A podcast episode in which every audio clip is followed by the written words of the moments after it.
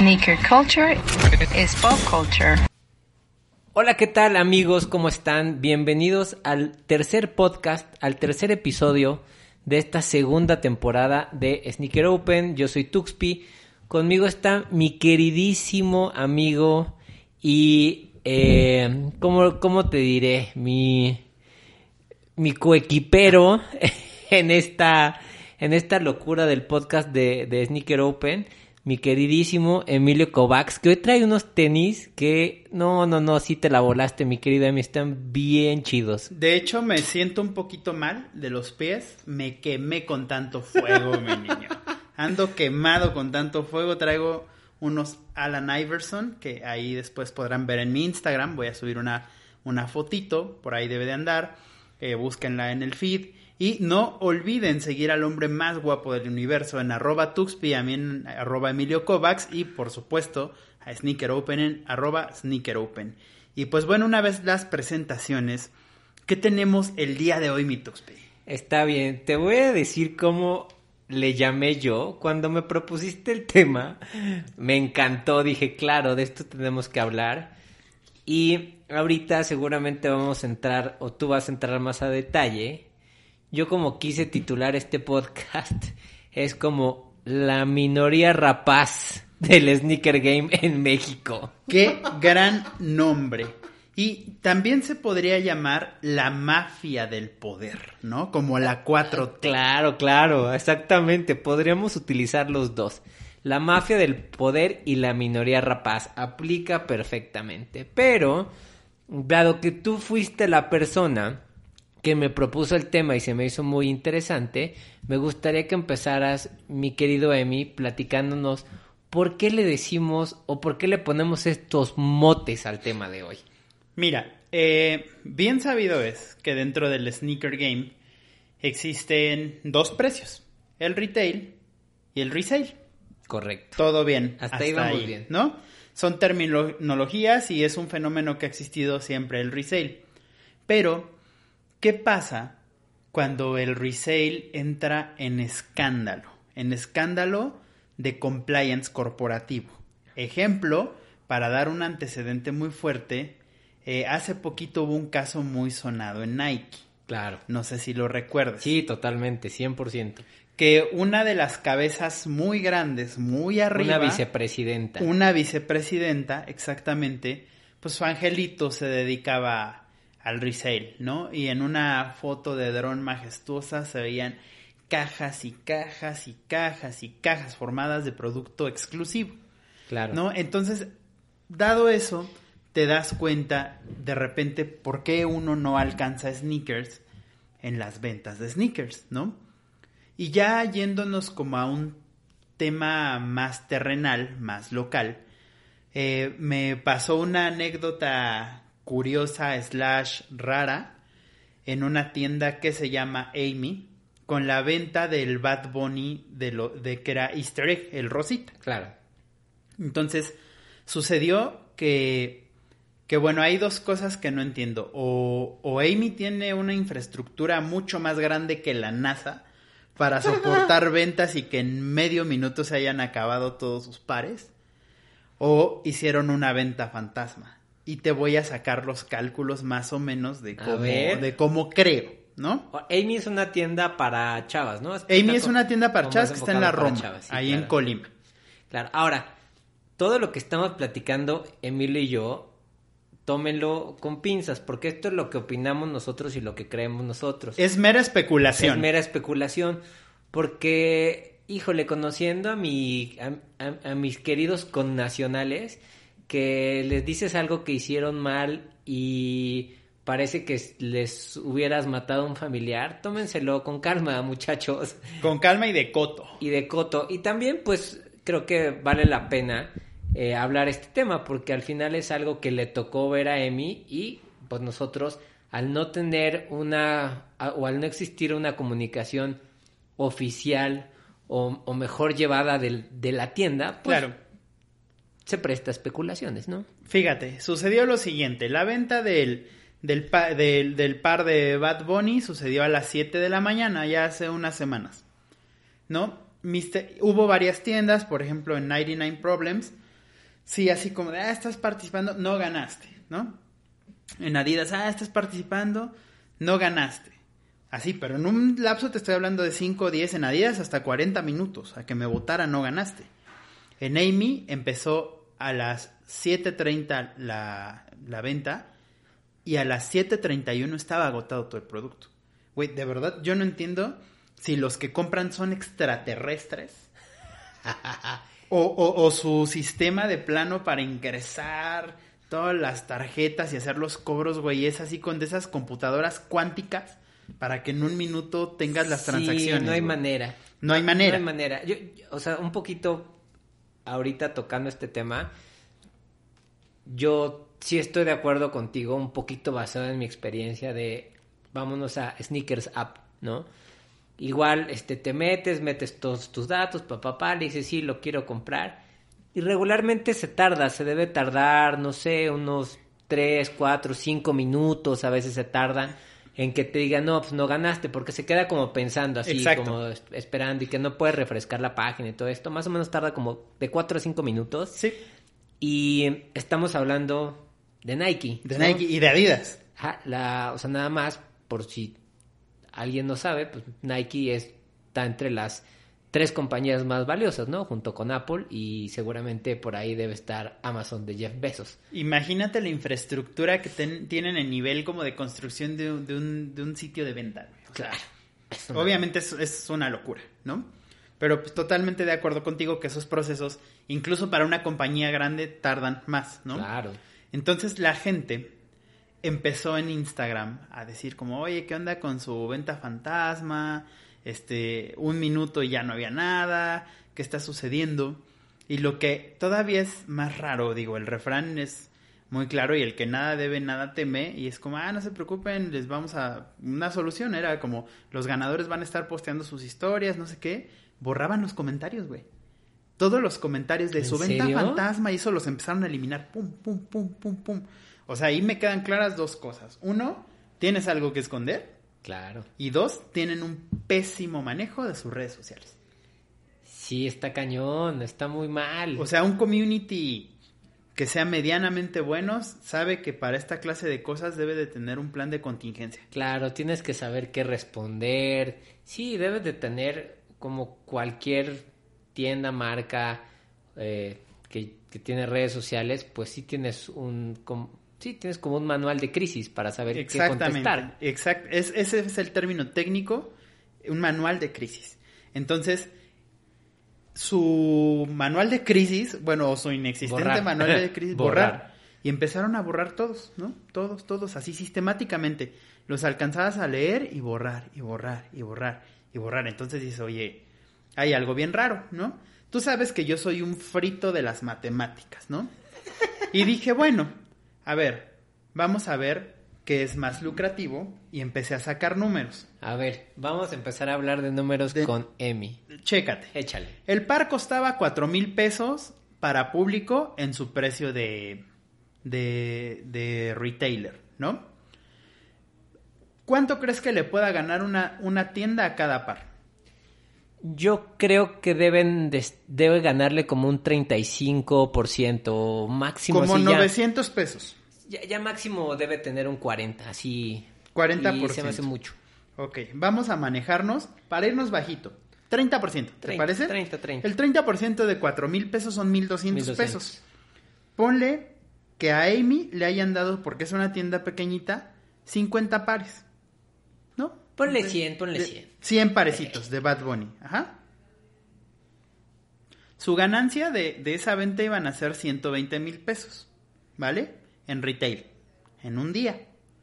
¿Qué pasa? En, un día- en En unas, horas. ¿Qué pasa si yo como revendedor te digo, oye Amy, tienes 100 pares, te los voy a comprar en 8 mil? ¿Mm? Ahora, 8 mil. Ajá. Y más lo que le cuesta a, a ellos, que habíamos quedado que era que 2.800 pesos, Sí. menos 2.800 pesos, son 5.200. Por 100 pares, son 520 mil pesos de venta en un día. Claro, pues sí sale el negocio, ¿no? ¿Tú crees que no es más fácil hacer una venta fantasma y después ver todos esos pares en 20 mil pesos con la minoría rapaz. Totalmente. No. de sí, ganarte pero- 120 mil pesos a ganarte 520 mil pesos, pues güey, obviamente lo vieron muy fácil, 520 mil. Ahora, ahí el problema no es que las tiendas lo hagan o no, porque mucho suena también que Invictus lo hace, güey. Sí, yo también, igual como les decimos, es como mucha especulación. Es especulación. Pero a mí también me daba mucho la impresión de que Invictus hacía eso, porque hasta las mismas personas que trabajaban en la tienda, pues yo hubo un tiempo en que iba, iba bastante, sobre todo un poquito antes de que salieran los primeros de Ten de Off-White, este, pues sí se veía que pues, hacían sus cosas medio raras, de repente... Es que una vez me tocó ver en Invictus de, eh, de aquí de Mazarik que llegó una persona y recogió como 10 pares de, de sneakers que obviamente habían estado en una venta y de, de estas ventas que tienes que hacer filas larguísimas Y ya se terminó. y se terminó y de repente pues, yo estaba ahí, que ha de haber sido como un jueves, un viernes, sí, un día así super X, X. que dije, ay, me voy a escapar para irme a comprar unos tenis. y este, y pues era un día pues, que no, no había gente, creo que estaba yo y los chavos que atienden. Y este, y vi que llegó una persona y se llevó unas siete, ocho cajas de un par, pues, que había estado en, Sí. en estas ventas súper exclusivas, ¿no? Mira, tú sabes que yo casi no compro resale. En alguna ocasión me llegaron a, a gustar unos, unos Jordan Mid que se llaman Chili. Sí. Y los compré ahí a un buen precio con, con un reseller que su nombre es algo de perros, ¿no? Para Ah. no eh, entrar en polémica. Lo más curioso es que cuando me llegaron a mí, mi par, venían dentro de una caja de Invictus, güey, con etiqueta de Invictus, con precio de Invictus. Y no estaba reetiquetado porque perfectamente conozco las etiquetas y conozco la cinta y conozco las cajas que maneja Invictus Ajá. en sus servicios así. Entonces, pues obviamente hay un conecte ahí de alguien adentro que está Claro. sacando, ¿no? Sí, no, yo, yo no lo dudo ni tantito, sobre todo por el volumen de ventas que se maneja. O sea, y lo que les estamos diciendo y platicando y especulando no es algo que no suceda en ningún lado, pues sucede en, En un, todo mon- el mundo. en un, un montón de lados en todo el mundo, en diferentes productos. Es una práctica que no está bien hecha, pero se hace. O sea, es así es, ¿no? Eh, ¿Y por qué le decimos que es la minoría rapaz? Porque un poco siento que así se comportan, ¿no? Dicen, ah, bueno, ¿sabes qué? Eh, voy a hacer como que vendo los tenis, pero pues prefiero ganar más lana, ¿no? Como el audio ese que salió de Alfredo Adame de, no, pues lo, me dan 40 y nos chingamos 25 millones, así, pues es lo Así mismo. son los negocios, dice Alfredo Adame, que es un hombre sabio. Sí. No, no es cierto, no le hagan caso, es un pinche viejo loco. Sí, o sea, y, y sí, pero pues no está bien. Sí, y justo ahí viene más especulación. ¿Tú crees que la gente de Adidas no sabe de esto? Ah, yo siempre he tenido una teoría, y no solamente con, Con Adidas, con todas las marcas. ajá, con todas las marcas.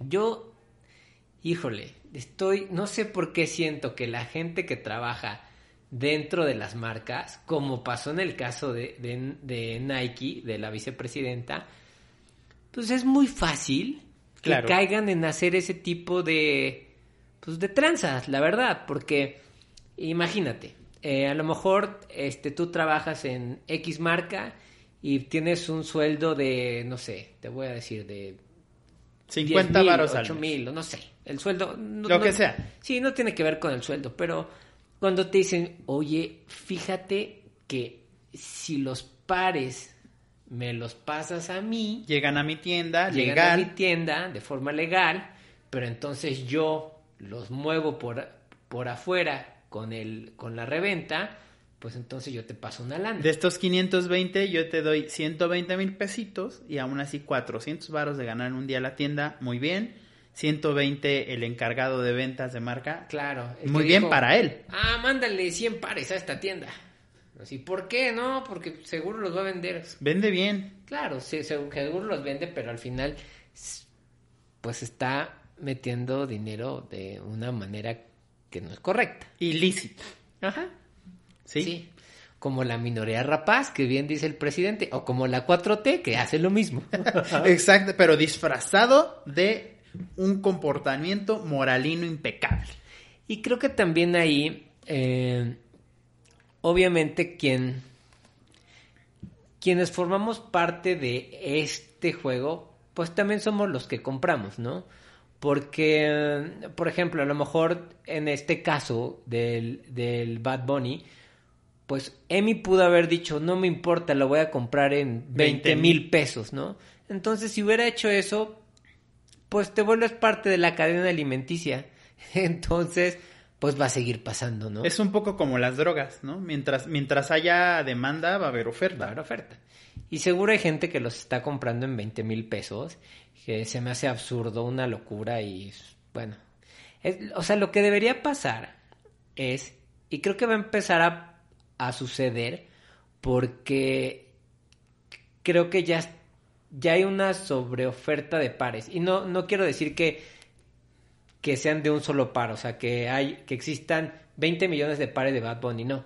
Pero hoy tienes el Bad Bunny Easter Egg, después tienes el otro Bad Bunny, después a los pocos días tienes el otro, el otro, el otro, el otro, el otro, el otro, y ya hay una sobreoferta. Entonces lo que sí podría pasar con la reventa es que o empiezan a bajar sus precios o no toda la gente les puede comprar al ritmo que se estaba comprando cuando se lanzaban menos pares. Y de hecho, es bien interesante el, el punto que tocaste de la sobreoferta.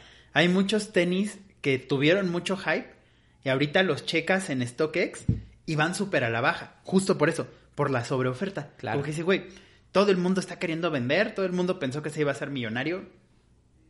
Y no, ¿Y no? No, porque ya se- el, el mercado está saturado, o sea, siempre va a haber quien compre, pero hoy sí es una realidad que, que el mercado está saturado, ¿no? Yo creo que aquí en México también influye mucho eh, lo que ya hemos platicado Emi y yo en otros episodios, pues el tema de la piratería, ¿no? Aquí Correcto. la piratería pues, se mueve a niveles impresionantes y seguramente en el mercado negro ya están los Bad Bunny Easter egg, ¿no? Y habrá gente que pues los quiere, pero tiene pues mil pesos para comprarlos o mil quinientos y los compra, ¿no? Entonces, Claro. Y pues trae sus Bad Bunny. ¿ah? pero creo que también eso es lo que provoca esta sobre esta sobreoferta y sobre demanda también. Sí, ¿no? es Que parte como de un círculo vicioso raro. Justo platicaba con, con un compita que tenemos en común, Tuxpi y yo, con Rino, el ilustrador. Ajá. Y, y le estaba comentando de qué íbamos a platicar hoy, ¿no? Que salió bien galán con sus filas. Que es un Rino. galanazo, un galanazo Muy chingonas fotos 100% de Rino. con sus filas, mi niño Rino, ¿no? Y, me, y le comentaba que vamos a platicar de esto y específico como del problema que vimos en México y que vamos un poco a especular. Y le dije, güey, me, me dijo, oye, pues eso sí y todo, pero pues de repente como que a las marcas no les va a gustar, ¿no? Le dije, pues en Sneaker Open nos vale madre. Sí, sí, sí. Sí. O sea, ¿somos un medio de comunicación o somos porristas? Claro, totalmente. Entonces, pues, güey, son cosas que pasan. Sí, y no nos pagan ni las marcas, ni las tiendas. Creo que también eso es, eso es un tema, ¿no? Cuando tú te vuelves un medio que, este, por ejemplo, nosotros que hablamos de sneaker, streetwear y de cultura pop, pero pues mayoritariamente hablamos de De sneakers, ¿no? sneakers, sí. Entonces, eh, por ejemplo, si nos eh, pagara Adidas o nos pagara Nike o nos mandara cada semana unos tenis nuevos o chamarras, pues obviamente con eso te mantienen callado, ¿no? Y yo creo que sucede en muchos medios de sneakers, o sea, también no nos, No nos hagamos patos. ajá, no queramos tapar el sol con un dedo, ¿no? O sea, luego luego te das cuenta cuando cada semana les llegan pares y chamarras y los invitan a cosas y, en fin, ¿no? Digo, está bien, Sí, y justo no es, no es como de que, ay, es que ustedes están ardidos porque no, no los invitan. No, sí, sí nos han invitado, tal vez nos dejaron de invitar porque nosotros sí, de- sí decimos las cosas como son. O sea, o quieren medios o quieren porristas. La- ambas cosas no se puede ser. Sí, no, no se puede ser. Y este, y obviamente, pues es una forma de mantener a los medios como en raya, ¿no? ¿Mm? Y, o sea, es bien obvio, o sea, les voy a poner un ejemplo bien fácil, ¿no? O sea, ¿a cuántos de ustedes les gusta Televisa? No, pues todo el mundo lo odiaba, ¿no? Lo odia, así, ah, pinche Televisa es vendido y el PRI le paga. Pues es lo mismo acá, ¿no? Porque a mucha gente le empezó a gustar muchísimo Vice? Porque se atrevía a hablar de cosas que nadie quería hablar. Pues así nosotros, ¿no? O sea, también si vamos a incomodar a tiendas o vamos a, hablar a los a los gurús de los sneakers en México y a las marcas, pues ni modo, ¿no? A veces es el precio que hay que pagar, pero hay que hablar las cosas, ¿no? Porque si es una realidad que hoy casi te podría asegurar que si hay muchísima tranza entre la, entre la gente de las marcas, las tiendas, las tiendas y la reventa. ¿no? Y como dice Emi, seguramente habrá quien diga, ah, pinches ardidos. Pues a lo mejor sí, a lo mejor no, pero escuchen. Lo más importante siempre creemos es que ustedes tengan criterio y analicen. Siempre es lo más importante. Analizar, informarse y analizar. Y tener criterio. Y tampoco no nos claro. crean al 100%. Nosotros estamos especulando, ojo, y, claro. y, no nos cansamos de repetir que es una mera especulación. especulación. ¿no? Pero si tú juntas todas las piezas claro. y si tiene pelo y ceriza cuando se espanta y si tiene bigotes y si hace miau, pues es un gato, ¿no? Entonces, claro, sí, sí, sí. pues ahí hay algo como, como extraño. La verdad es que hay algo extraño y pues así las cosas, mis queridos amiguitos, con esta situación que se dio con la venta de los Bad Bunny. Sí, así es. Entonces, por eso a este episodio le pusimos la minoría rapaz, que son pues estas personas que están dentro de las marcas, dentro de las tiendas y dentro de la reventa, que pues hacen este tipo de prácticas, ¿no? Y pues eso los afecta a ustedes, como en este caso eh, mi querido Emi quería comprar esos Bad Bunny y este y pues no los pudo comprar, ¿no? Por este tipo de situaciones. Y que no pasa nada, si no, no alcanza un par, no pasa nada, solo si, si fue evidente y claro. obvio que algo raro había, o sea, porque he participado en los del París, en la página de Nike, no gano y no pasa nada, sí. y en otros sí gano y, y, todo bien, pero sí, sí hubo algo ahí especial claro. que a mí no me empezó a cuadrar y uno que es chismoso, pues entonces ver, te empiezas a, a, meter, ¿no? Claro. Empiezas a meter y empiezas a hacer un análisis un poco más profundo y dices, ah, claro, güey, ¿no? Pues así es este tema, mis queridos amigos. Espero que este podcast eh, les haya gustado. Sabemos que es polémico. Si no les gusta o les incomoda el tema, pues así pasa, ¿no? A mí también me han dicho muchas cosas que me incomodan, pero creo que creo que parte de ser una gran persona en el mundo, mi querido Emi, ahorita me estoy dando cuenta, es saber aceptar cuando te dicen una verdad, un error o algo que sabes que no estás haciendo bien y no te y no te emputas, dices, "Sí, gracias por habérmelo dicho, lo estoy haciendo mal, ¿verdad?" Sí que tienes el poder de de decir, "Ah, claro, güey, sí en esta parte ando fallando." trataré de mejorarlo y escuchen a Tuxpi porque es un hombre sabio. Tiene un ancla en el brazo y eso lo avala como un sabio. Pues llegamos con esto al final de este tercer podcast. Eh, gran tema el que puso Emi sobre la mesa. Como les decimos, qué, qué mal si herimos susceptibilidades. Eh, pero pues así es esto. Gracias por escucharnos. Esto fue el podcast de Sneaker Open. Conmigo estuvo mi querido amigo.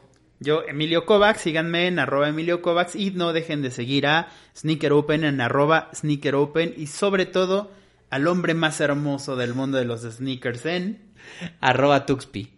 Nos vemos en el siguiente episodio. Chao. Sneaker culture is pop culture.